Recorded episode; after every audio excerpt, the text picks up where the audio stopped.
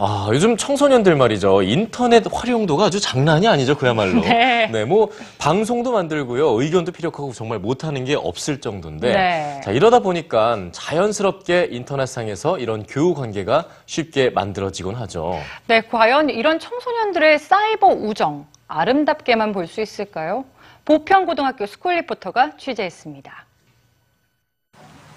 인터넷 채팅에 열중하는 고등학생 전주은 양.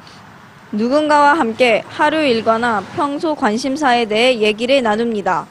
주로 오늘 무슨 일이 있었다 이런 얘기를 자주 해요. 서로 관심 있는 게 비슷하니까 그런 얘기도 하고 힘든 일이 있으면 힘든 일이 있다 이런 얘기도 해요.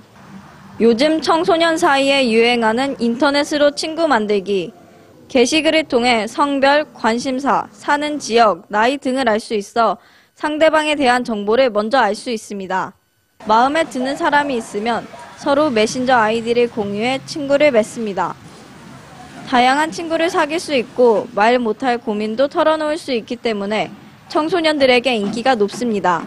학교 친구들한테는 고민 같은 거 털어놓으면 혹여나 나중에 싸우고 났을 때 안 좋게 소문이 퍼질 수도 있고 그런데 여기서 만난 친구들한테는 허심탄회하게 털어놓을 수 있어서 좋은 것 같아요. 한 유명 인터넷 친구 만들기 카페의 가입자 수는 42만 명이 넘었습니다. 카페에 가입한 연령층 또한 10대부터 30대까지 다양합니다. 서로 친해질 경우 실제 만남을 갖기도 합니다. 관심사, 취미나 좋아하는 가수 등을 얘기하니까 금방 친해지는 것 같아요.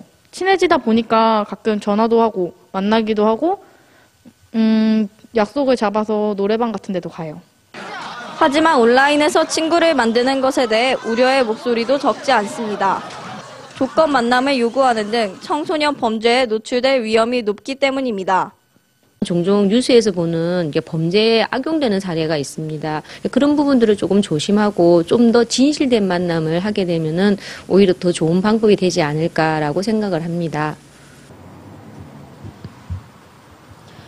인터넷이 발달하면서 친구를 사귀는 방법도 다양해지고 있는데요. 부작용을 최소화할 수 있다면 청소년들에게 도움이 되는 새로운 문화로 자리 잡을 수 있지 않을까요? EBS 스쿨 리포터 김수민입니다.